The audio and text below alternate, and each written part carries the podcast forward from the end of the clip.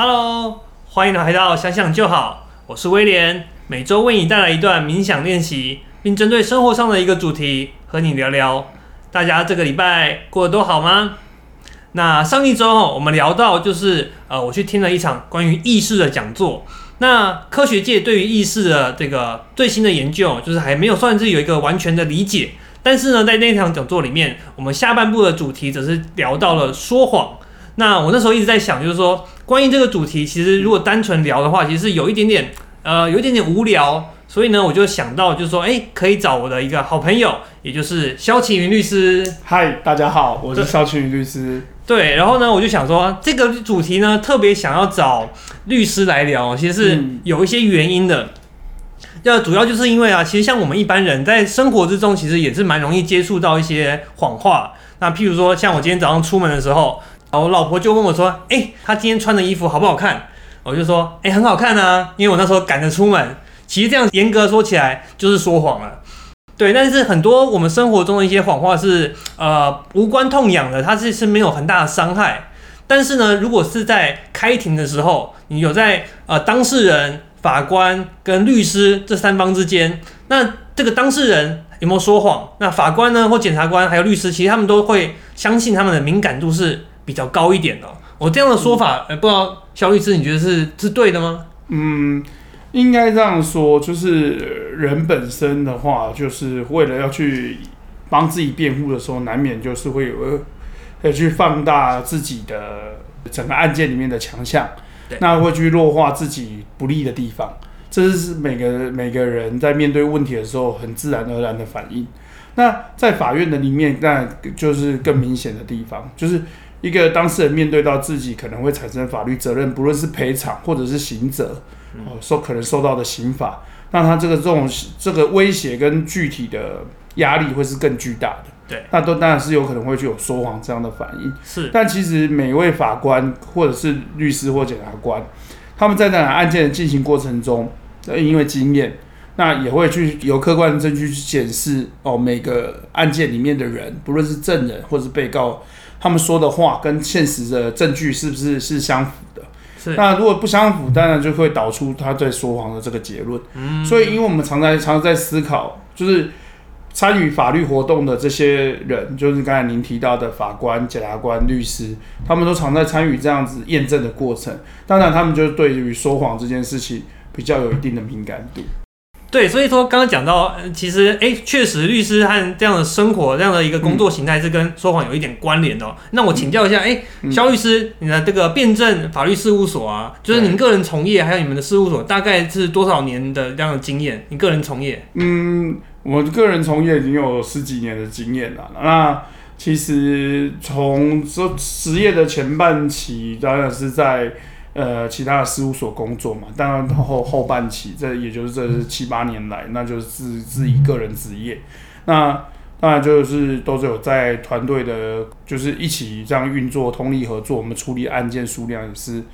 也是相当多啦。对，嗯。了解了解，那其实呢，因为呃，跟我的频道比较熟悉的听众朋友哦，就是可能有大概知道说为什么我会出来做这个想想就好的节目。那主要是因为我在去年二零二零年的时候，其实遇到就是人生蛮大的低潮啊，不管说做投资也亏损啊，那甚至说有遇到就是法律上的一些纠纷。对，所以说那个时候呢，其实就是有请到就是肖律师 来帮我们，就是处理一些法律上的这些问题。对，所以在那个过程中，我也可以感受到，就是说肖律师这边是非常的专业。对，那那就想问说，哎，其实如果要当一个好的律师，你就是必须要具备哪些的特点或关键点嘛？嗯嗯，其实我一直都来讲啊，就是说我都要求同仁，第一个就是说，一个当一个好律师啊，就大概其实不外乎就三个特质。第一个要有同理心，那因为第一个，呃，在所有的案件里面，我们当然从我们是应该也是说不能说是专家，已经是是一个有高度诉讼经验的人，应该是专家。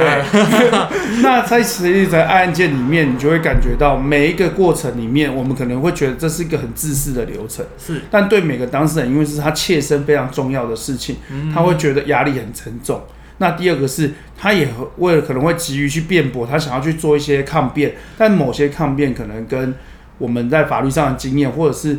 把这些资源放在这样的抗辩上面是无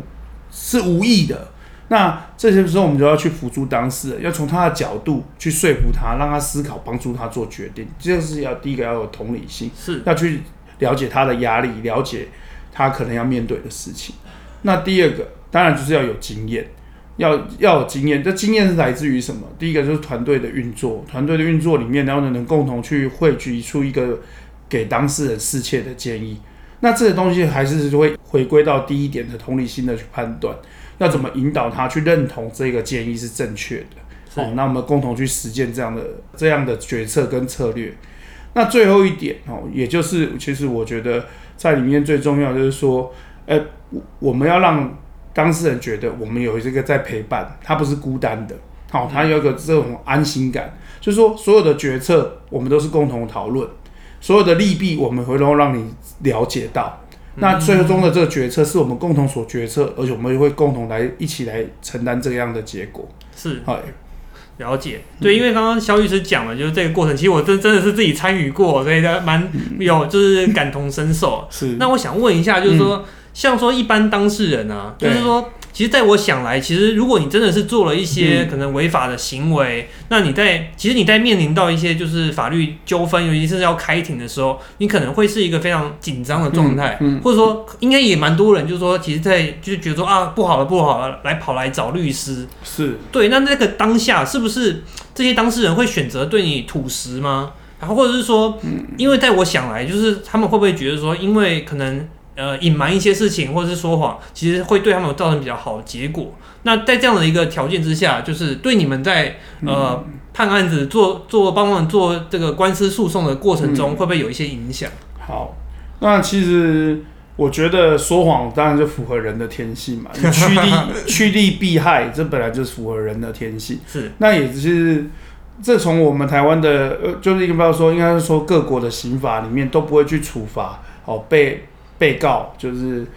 这个被被告会去湮灭自己的证据，甚至是哦说谎为证罪，不会都不会去处罚到被告，不会处罚对不会处罚被告。被告说谎是被被认为是符合人性的，哦是这样，所以为证罪只有针对于证人无关紧要的人的部分哦，因为才会有才有为证罪。对，因为因为我们就是在就是说，譬如说看影集啊，有些跟一些法律的影集的过程中，他们我们都是。到开庭的时候，一定就是哎，什么手放在圣经上面，然后说哦，我宣誓接下来讲的一定是实话。所以我还以为就是说，其实只有针对证人的部分是这样啊，了解。对你不会看到有一个被告去按在圣圣经上说，我现在说的是实话。OK，这不是不可期待的，因为说谎是人的天性。你这样等于让他面用用他的人性去考验他，让他再多加一条心则。对，那就是我刚才也跟你说。除了不能要求他说实话以外，被告去湮灭自己的犯罪证据，这是也是符合人性的啊。对，所以他也不会去处罚他这类型的行为。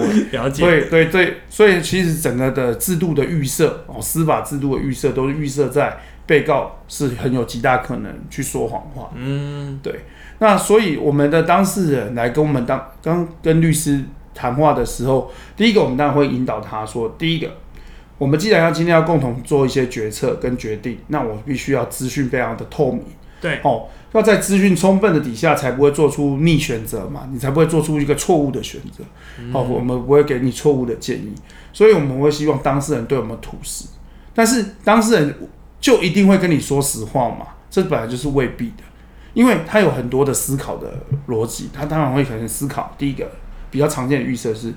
如果当我的律师知道我真的做了坏事。他还会极力的帮我辩护嘛？这是第一件事情。对，好。第二个，如果连如果我说了实情，那我真的那么可恶，那律师还律师会不会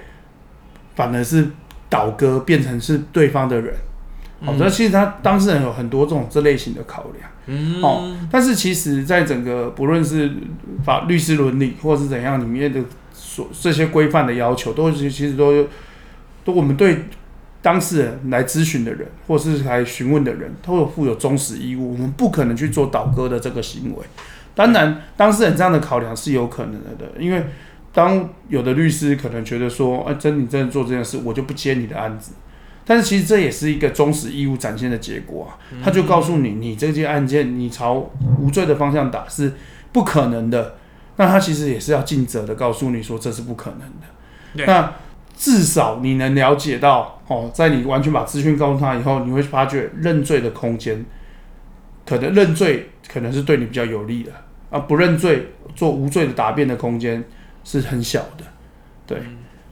但是无论如何，其实回归到原点，我觉得重点就还在于说，你一定要把所有的资讯都跟你的律师讲，他才能在要做有罪无罪答辩或纵使做有罪答辩里面应该发展的方向，去帮你好好的设想跟设计。对，是是，所以听起来就是说，哎，如果真的各位听众朋友，如果说你有一些法律的困扰，在找律师的时候，就是说尽量的完全的就是诚实，诚实以待，律师是你同一边的这样子，对。那我想问说，哎，肖律师，那刚刚说听起来就说，其实还是有些当事人可能会选择一开始在，就是说跟你这边没有吐实，那有没有因为这样子，然后造成一些后续的，相当于你们在案件上的一些困难？那因为在我想来，也许说好像如果哎事前没有说好，就在开庭的时候突然哇被被捅出来，然后被被抓包说你原来说谎，然后你这边也没有一个反应的空间，好像会造成一些很大的一个伤害，是这样子嗯。呃，基本上我们要建议啊，一定要对律师吐司嘛。对。那其实比较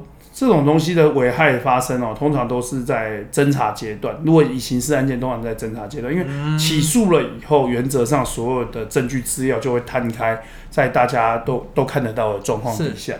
那因为法律其实有时候有些特别的法律都会有规定，像贪污治罪条例里面，它会规定说，如果你在侦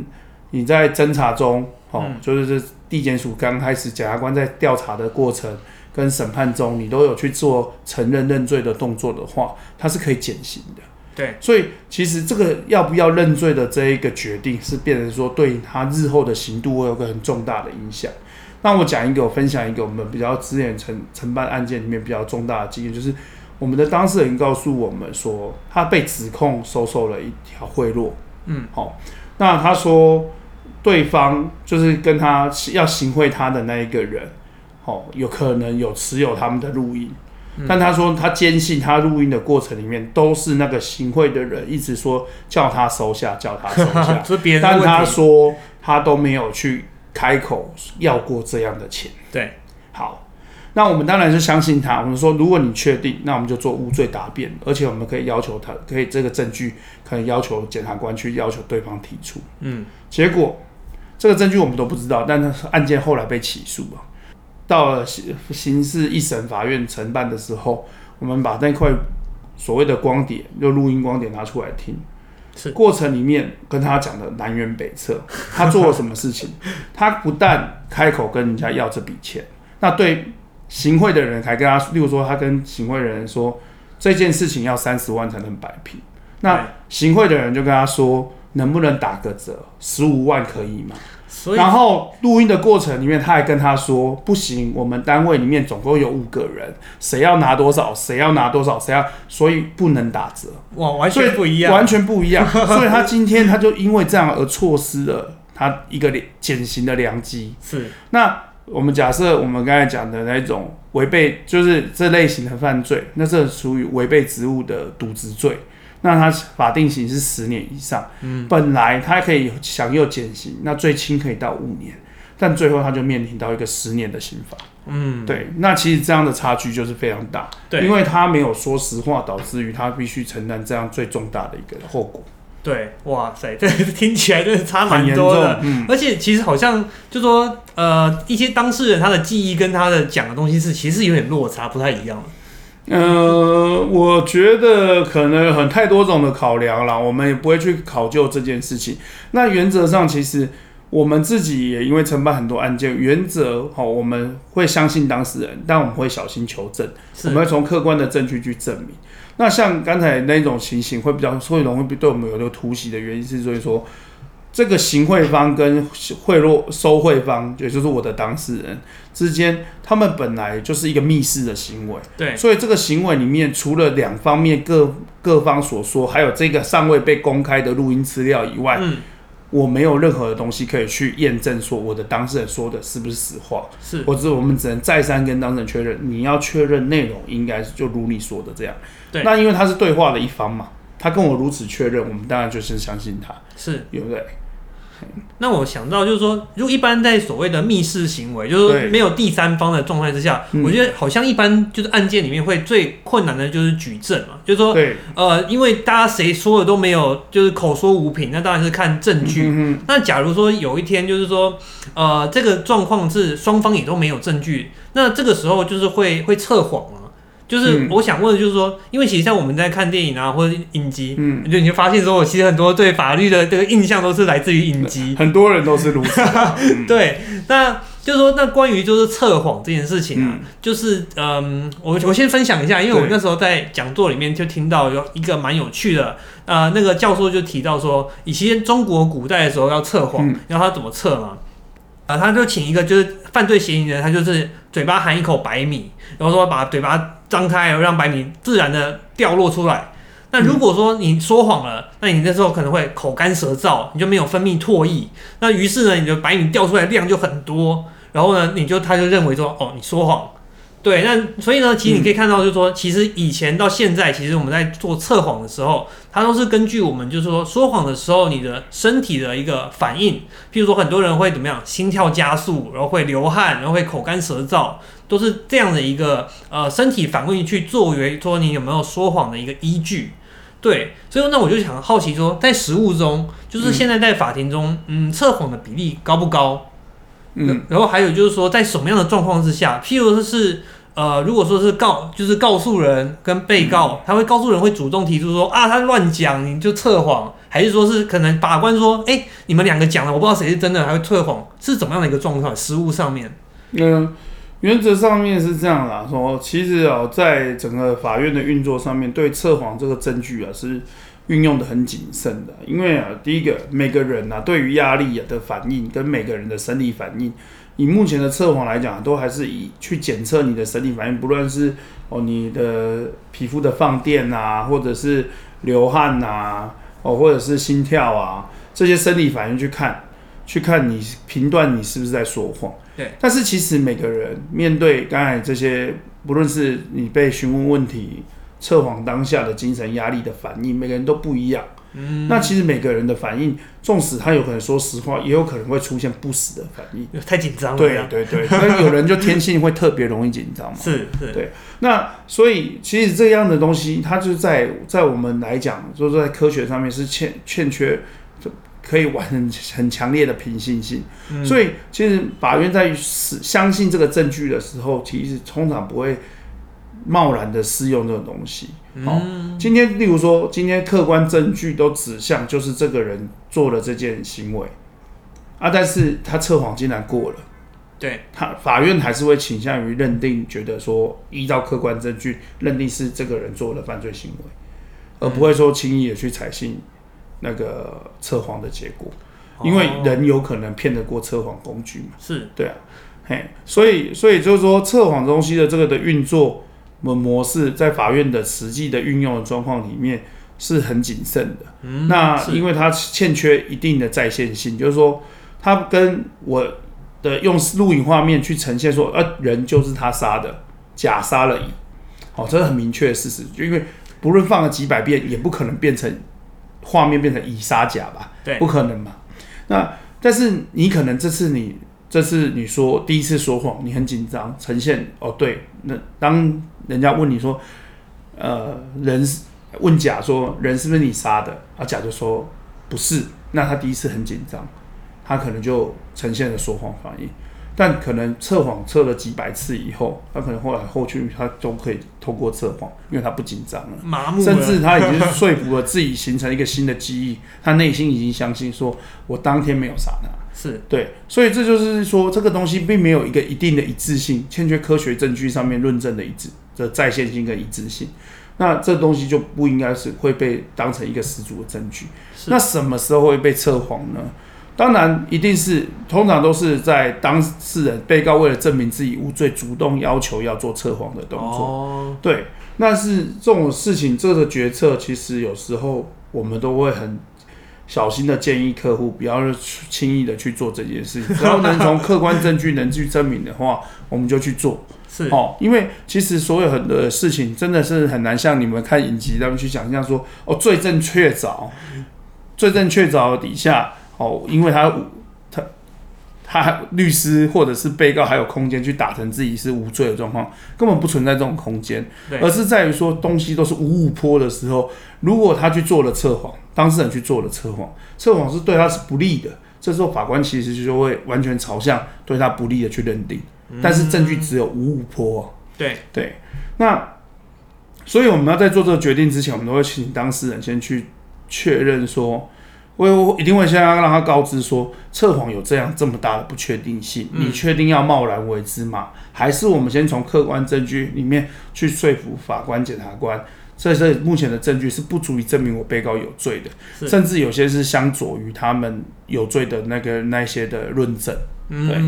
这可能会是一个比较中肯跟安全的方法。对，所以说其实听起来就是说。呃，与其说我们的当事人或者是被呃这个证人、被告，他到底有没有在说谎，其实更重要的反而是这些客观的事实上面，能不能不能够提出一些证据，能不能有一个比较合理的一个故事的一个情节这样。对对，是的，是的。对，那呃，我想要跟大家分享，其实就是说，其实，在就是说简单的下一个结论哦，就是说，呃，其实我们在说谎的时候，每天都会遇到，而且我发现说，在科学上面发现说，你知道人大概几岁的时候会开始说谎吗？嗯。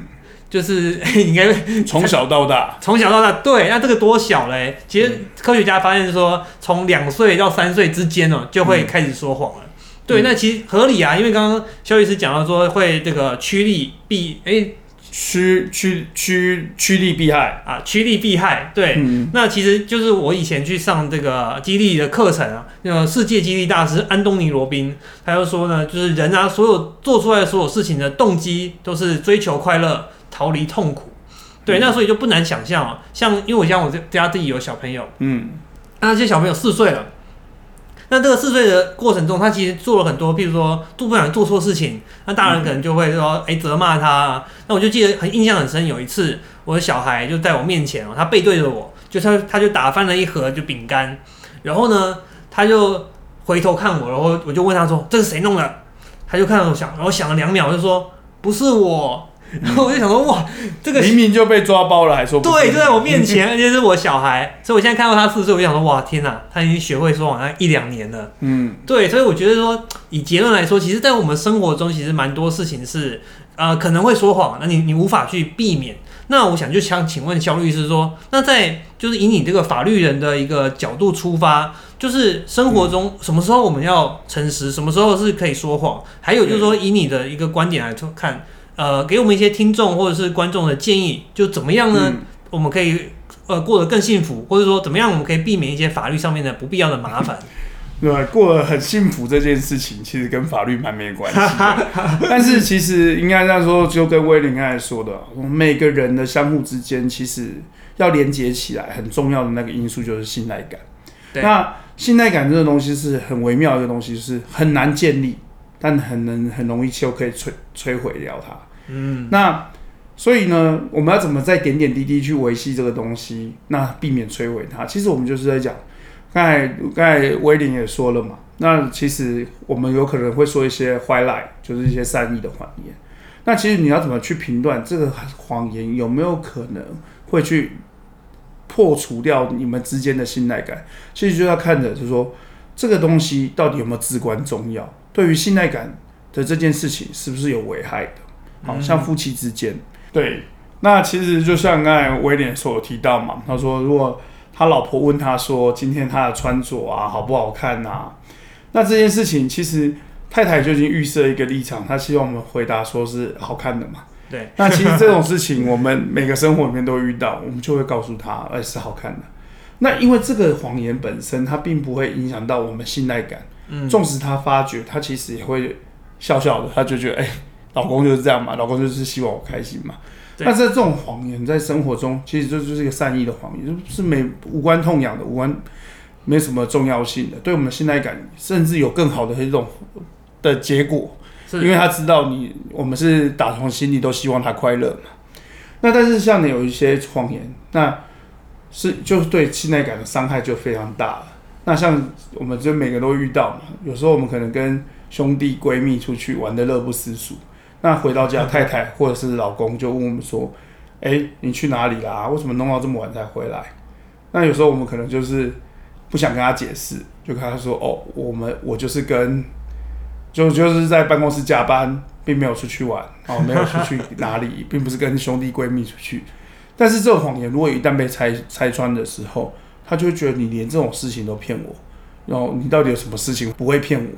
那这个东西就会导致于两个信赖感丧失的很快。嗯，对。那这种谎言其实就是我们要尽量去避免的。对对，嗯。好哦，那我们今天呢，就是哎，听到肖律就聊到我们关于说谎的这个主题。嗯，对，那我们这个也听到非常多，就是说法律中的一些就实务啊，还有说在当事人要遇到案件，还有在跟律师相处的时候有哪一些就是重点。那我帮大家总结一下，最重要的就是说，当你如果说如果有一些法律的困难，在找律师的时候，你一定要就是尽量的完全的诚实，这样可以避免后续的一些麻烦。那另外呢，就是说，如果你真的有法律上的困扰，也很欢迎找我们这个辩证法律事务所的 肖律师。对，